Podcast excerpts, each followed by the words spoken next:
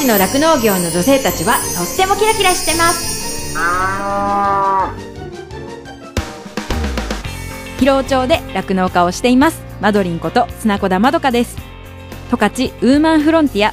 今週もぜひお付き合いください。今週のゲストは新特徴の酪農家のユーム牧場さんから湯浅正俊さん。そして北高牧場さんから若杉慎吾さんにお越しいただきました。牛の個体別データをクラウドで管理するファームノートの導入についてやお二人の牧場の規模や従業員の教育システムなどについて伺っていきます。十勝ウーマンフロンティア。この番組は JA 広尾北海道酪農のサポーター日展配合飼料公園のゼノアック日本全薬工業 JA ネットワーク十勝。以上の提供でお送りします。動物未来見つめる。広がる。ゼノアック日本全薬工業は動物が持っている未来の可能性を見つめ見出し。動物と人間との関係が今よりもっと輝かしく素晴らしいものに広がっていけるようチャレンジし続けます。日展配合飼料は酪農家の笑顔と乳牛の健康のためにこれからも北海道の酪農をサポートしていきます。人も動物も満たされて生きる喜びを日展配合飼料。十勝ウーマンフロンティア。十勝の酪農業の女性たちはとってもキラキラしてます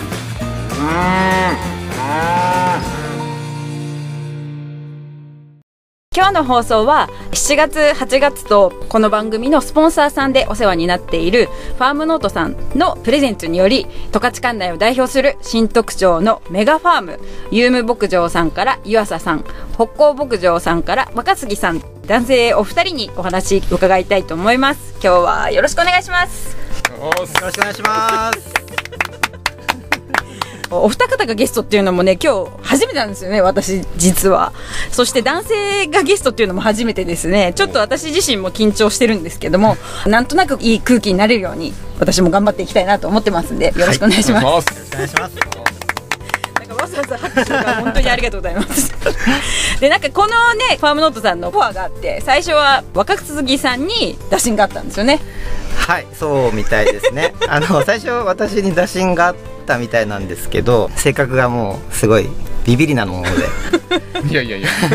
あのユーム牧場の湯浅専務と一緒ならということで、あそれで受けていただいたってことですね、でもそれだけこうね地元のこう先輩後輩ですごく仲良くされてるってことなんですもんね。そうですね。はい、そのねこう仲の良さとか雰囲気がいい感じでね伝わったらなとは思います。実はあの遠い親戚です。え、そうなん遠くもないけどね。そうですね。またまた移動ぐらいあーでも割と近いですね近いです。でもお二人は新特徴出身でご実家を継いだっていう形だと思うんですけど現在そのそれぞれの牧場さんのどれぐらいの牛を飼っているかっていう話なんですけどじゃあまず北高牧場さん若杉さんの牧場では何頭ぐらいの牛を飼われてるんですか？はい、北高牧場では、えー親牛と育成牛含めて900頭の牛を飼っております。なるほどはい。それは全部自分のお家っていうかその牧場敷地内で扱われてるってあことですか？えっ、と町で経営してる育成牧場があるので、350頭ぐらいは育成牧場に今そのうちのなので、えーまあ550頭550頭いて敷地内ははい。搾乳頭数がだいたい450ぐらいです。なるほど、はい。育成牧場って結構な大きな施設だってことですそうでね。すね。でもそうやって皆さんできるっていうのは便利ですよね、うん。町内、町町で経営してるってことですもんね。で新徳のアピールしちゃっていいんですか？いいですよ。実は新徳は本当に酪農家同士がすごく仲良くて、はいはい。まあ疲労もそうかもしれないですけど、うん。本当に酪農家同士がお互いに助け合ったりっていうのは普通にずっと続いてるうんうん。でその中でこうみんなが知恵を出し合ってお互いに支え合ってうん。発展してってるっていうのが強いんですよね、うん。それをこううちの世代も結構農家さんの声からできたってことですか？その育成牧場だとか、いう。かなり早い段階からあの育成の予託っていうか、うんうん。で保育ロボットも入れててあそこに？かなり早めに道内でも。へなんです。ねじゃあ有無牧場さんは牛さん何頭いらっしゃるんですか？えうちはですね親牛がだいたい1000頭ぐらいのうん。育成牧場に600頭ぐらい預けててはい。1600頭ぐらいです。1600ぐらい全頭でいて、育成牛が600頭ぐらい。じゃあ搾乳で言うとせんまあ、加入も入れたら銭湯ですね。ああ全道8位ぐらいでしたっけ？そんなもんですね。まあそうやって。ですごい結構大きな牧場を経営されている2人っていうことなんですけれどもその今ねこの頭数まで行くにあたって先ほど言ってた育成牧場が町でこうしっかりしたものがあるっていうのもあって親牛搾乳する牛に特化できた管理ができてるっていうことでもあるとは思うんですけど、はい。どういった形でいつぐらいから増頭してこう増やしていったとか大きなこうね牧場になっていったっていうのがあるんですかね？うちはちょうど今年で20年目なんですよね。それは有無牧場さんになってってことそうです。はい。僕がうん酪農、学園大学の短大を卒業してきてはい。2年間は家族経営でやってて、はいその間にこう地域の人たちと、うん。その今のメンバーと話し合って、うん。はい、22の時に始まったんですよね。それってその5軒共同なんですか？5軒です。はい。で酪農家さんと畑作農家さんもいそうなんです。いてってことはい、ですか、3軒の酪農家地元の酪農家と、ん。1軒の畑作農家さんと、うん。あと新徳の酪農ヘルパーやってた方が、はい。新規収納という形で入ってもらってあー5軒っていう感じです。へえその十勝管内結構そうやって法人っていうかその共同の法人っていろんなところでできできてると思うんですけどもともとはそれぞれが皆さん社長さんじゃないですか、でそこで意見を一致させて同じ方向を向いていこうっていうのって結構大変だと思うし、うん。その年齢的にもまだねその時はすごくお若かったと思うし他に一緒になった人たちとのこうなんだろう知識とか経験の差とか、えー多分いろんなことがあったと思うんですけどそこでそう一緒になったけどそこから今の形になるにあたってその大きくしていこうだとかっていう風になったのはどういう話どういうこう経緯だったのかっていうのをざっくり簡単で な感じでもいいんですけどうん。教えてもらえたらと思います。えーうちはですね、まあ、最初は600頭から始まったんですよね。はいはい。で途中生産調整とかあったりしたんです、そのちょうどその解禁するタイミングでまたでかくなったりとかああなるほど。そういうこう制度っていうかがあの変わるにつれてまあちょっと大きくしていこう。うんタイミングがちょうど良かったって感じですよね。その都度こう施設とかも大きく増やしてってとかってこそうでとです。すかはい気づけば銭湯になっちゃった でもそれだけ大きくなるにあたってはねやっぱ人も必要だしその働いてくれる人たちも雇っていかなきゃいけないじゃないですか、人の確保とかもやっぱり大変だと思うんですけど今従業員さんってどのくらいいらっしゃるんですか？うちは33名ですね。33人、はい新徳でねあの、うん。若手従業員グルーうんうんうん。プがあるんですよ、岩佐専務が立ち上げたグループがあって、それはもう外国人も日本人も従業員であれば誰でも参加できるような会ってことですか？そうですそうです。すごいですね、はい。それ男性も女性もいるってことですよいね50人ぐらいです今。めっちゃいますよ。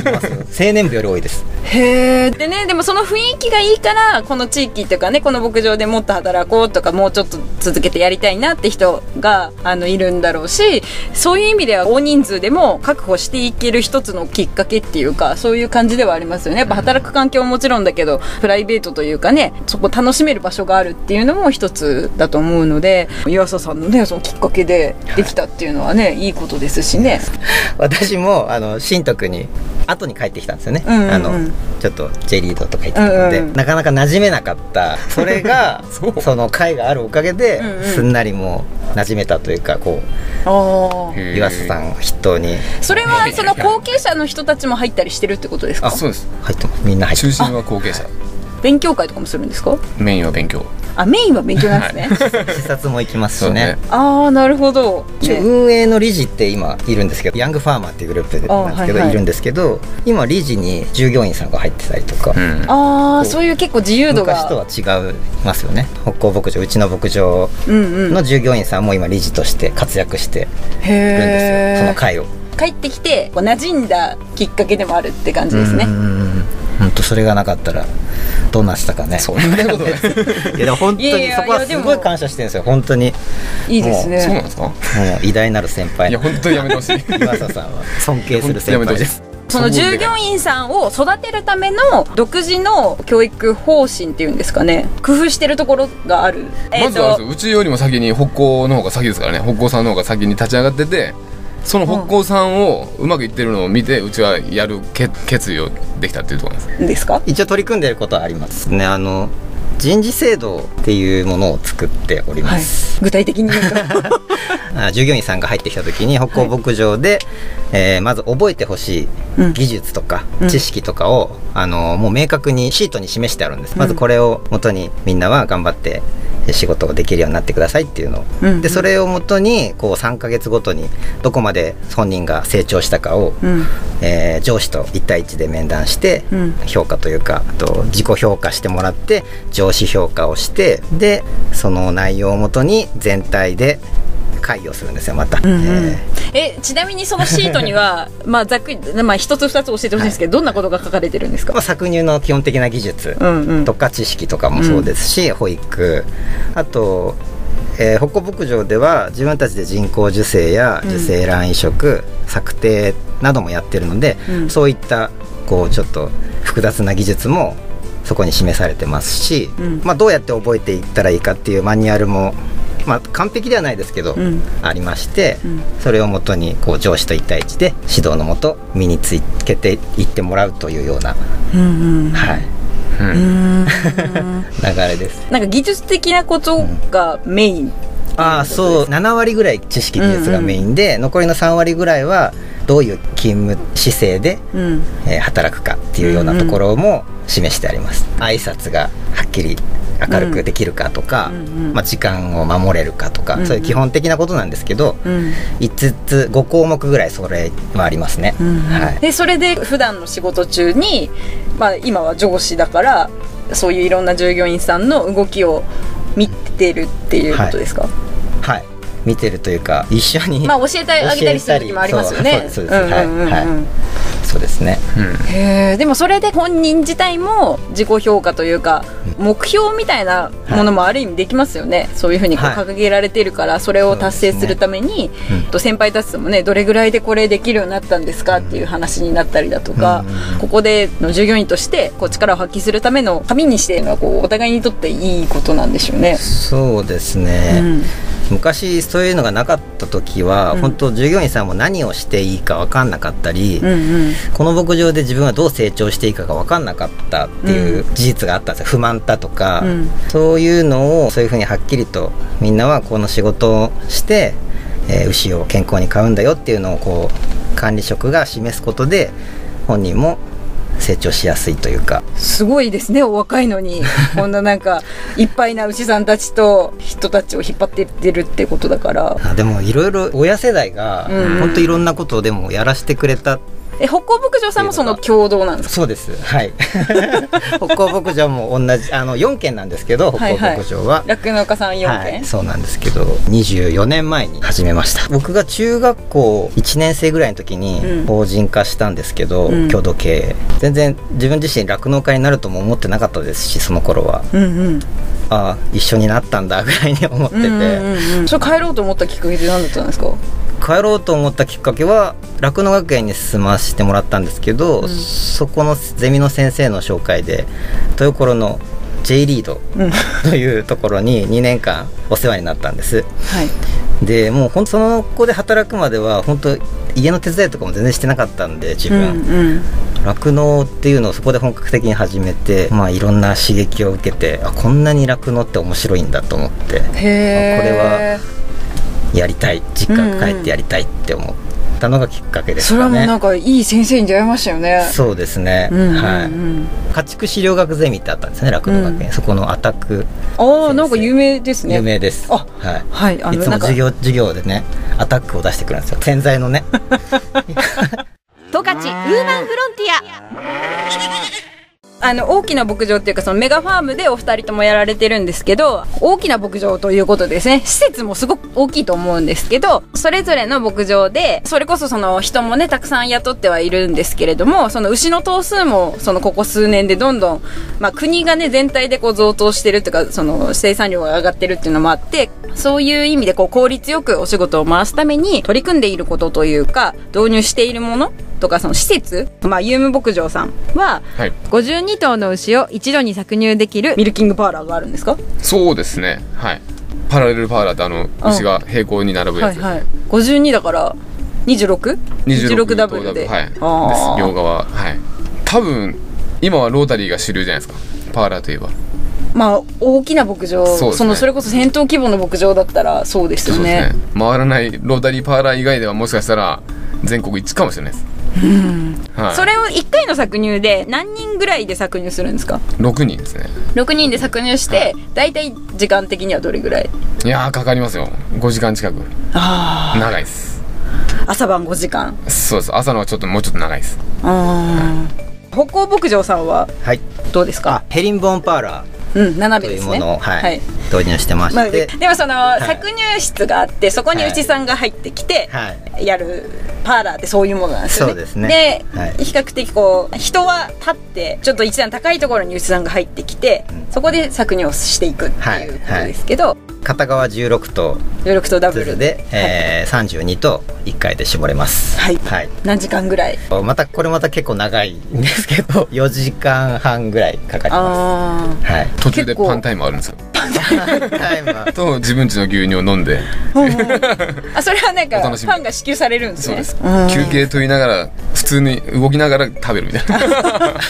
えそれぐらいの時間だから大体朝何時スタートなんですか？歩行牧場は4時スタートです。ああ結構早い。うちは3時ですね。搾乳時代は。でも終わったらもう8時ぐらいだから明るいですけどね。もちろんで今日のメインですよ。そのねパーラーで搾乳してるっていうのもあると思うんですけどそれだけたくさんの牛を管理するっていう上でまあファームノートさんの機械をね導入していると思うんですけれども、ファームノートカラーっていうのをね今日もう T シャツ着てきてくれてますけど、見えないのが残念ですね。そうねファームノートカラーっていうのは細かく言うと首にね牛さんの首にあるセンサーがついた機械をつけてそれでその牛の行動を AI が感知してくれるんですよね、それをクラウド上にあの発信してくれるので例えばそのパソコンとかスマートフォンとかに指令が来るんですよ。指令というかアラームというか、なんていうの教えてくれるんですよ。この牛が発情ですよとかあまり餌が食ってないですよとかいつもとちょっと行動が違いますよっていう今まではずっとこう人の目でそれを管理していたものを AI の力も借りつつそういうことを教えてもらってこう人の目だけでこう拾いきれない部分をうまく利用して牛のね健康状態を保ったりだとかあと酪農家さんはその繁殖が回らないとこう赤ちゃんを産まないとお乳が出ないっていうことなのでやっぱその繁殖成績を良くするために導入していると思うんですけれどもそのいつ頃から導入されてるんですか？そうですね2015年。導入する前は目で見てはい。何かちょっとおかしいなっていうのをでも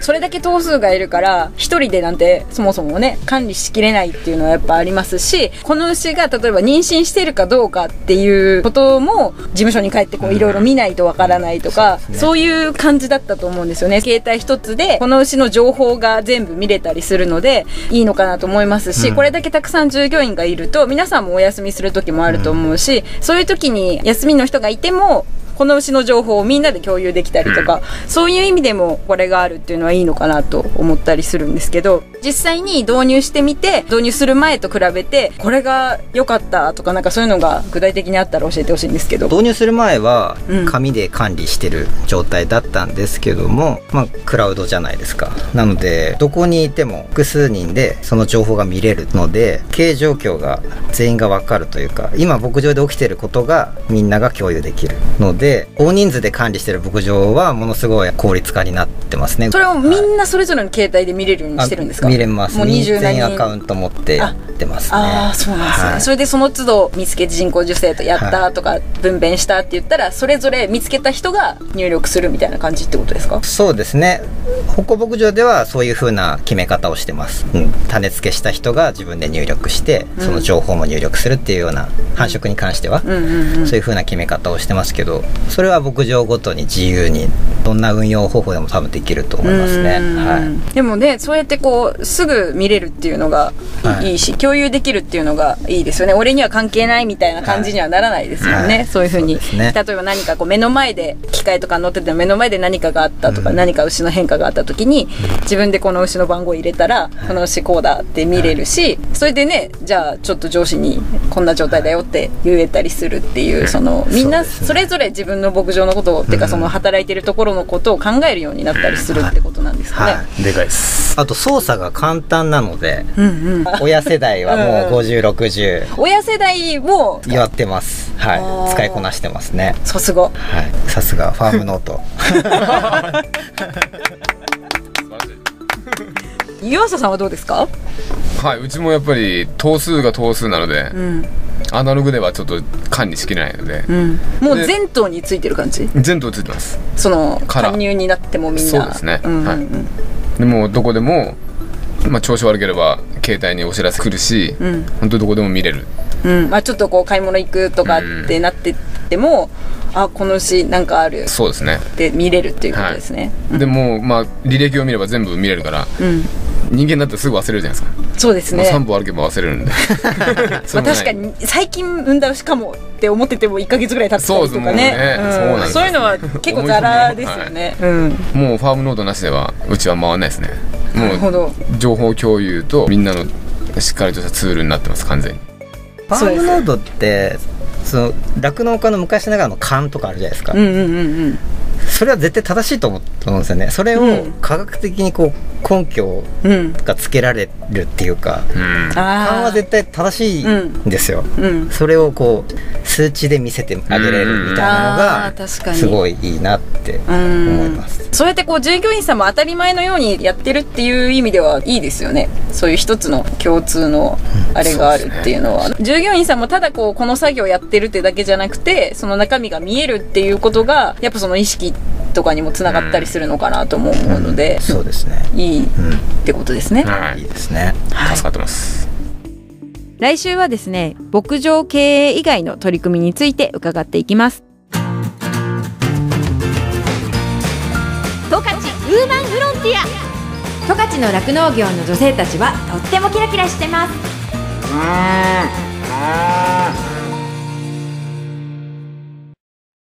エンディングです今日の放送もインターネットで聞くことができます。FM ジャガのホームページ十勝ウーマンフロンティアの番組ブログからお聞きください。再放送は毎週火曜日の夜7時から7時半です。この番組では感想やご意見もメッセージとしてお待ちしています。宛先はですねメールで jaga.jaga.fm jaga.jaga.fm になってます。今後でこんな話してほしいよとかこの人ちょっとおすすめだよみたいな人もいたらぜひ教えてほしいなと思います。どうぞよろしくお願いします。この後はこの番組を支えてくださっているスポンサーさんからの大事なお知らせタイムです。最後まで聞いてくださいね。十勝ウーマンフロンティア。ここまではマドリンこと砂子田まどかがお送りしました。どうもありがとうございました。JA 鹿追町からのお知らせです北海道ホテルでは十勝の食材の魅力を発信するため2018年より十勝管内の各町村の食材を使った料理を提供するぐるっと十勝フェアを毎月開催しています。そして今月が鹿追町の食材を使った料理を提供するぐるっと十勝鹿追町フェアです。北海道ホテルバードウォッチカフェの伊藤料理長が鹿追町の食材を見事にアレンジした創作フレンチをぜひお楽しみください。今回の鹿追町フェアで使用される鹿追産食材は冷涼で寒暖差のある土地で育った甘いじゃがいも。古くから高い評価をいただいている名産の鹿追そば。徹底した土作りにより化学肥料を削減した安心安全なキャベツ農薬や化学肥料を減らした特別栽培の小豆を使用したあんこ。弾力性に富んだ肉質にうまみのある脂肪部分が特徴の豚肉。純天然の配合飼料滋養素を与えた鶏の卵などの鹿追町の食材が使われています。安全安心にこだわり地域の風土や特徴を生かした鹿追町自慢の農畜産物を使用した北海道ホテルのぐるっと十勝鹿追町フェアをぜひお楽しみください。なお鹿追町ランチが2000円鹿追町ディナーが5500円です。ご予約お問い合わせは北海道ホテル電話0155-21-0001まで。JA 鹿追町からのお知らせでした。日展配合資料から大切な子牛に 6g のおまじない。哺乳子牛用サプリメント子牛の味方のご案内です。子牛の味方は初乳に含まれる免疫グロブリンの吸収率を高めるオリゴ糖を原料とする子牛用サプリメント。免疫グロブリンは出生後の子牛が初乳を飲むことで吸収しますが出生後24時間を過ぎると免疫グロブリンの吸収ができなくなってしまいます。子牛に初乳に含まれる免疫グロブリンをできるだけ早く多く吸収させることは子牛の健康な成長のためにとても重要です。日展配合飼料の子牛の味方は初乳中の免疫グロブリンの吸収をサポートするサプリメント。使い方は簡単です。初乳に子牛の味方を一歩混ぜて飲ませるだけ。分娩後1回目と2回目の哺乳の時にご使用ください。免疫グロブリンの吸収を高め感染症などからあなたの子牛を守ります。子牛の健やかな成長のために 6g のおまじない子牛の味方は日展配合資料から発売中です。日展配合資料からのお知らせでした。JA 疲労からのお知らせです。疲労町では新規収納希望者を募集しています。現在、疲労町の酪農家の半数以上が新規収納者によって経営されており、道内有数の新規収納受け入れ地域となっています。将来、酪農家になりたい、動物が好き、酪農に興味があるなど、まずは農業のきっかけを疲労町から始めてみませんか？大切なのは酪農をしたい酪農経営をするという夢を諦めないことです。サンタの町広尾町があなたの夢を応援します。詳しくは JA 広尾内の広尾町担い手センター電話番号015585-2121までお問い合わせください。広尾町は新規収納を目指す皆さんをお待ちしています。JA 広尾からのお知らせでした。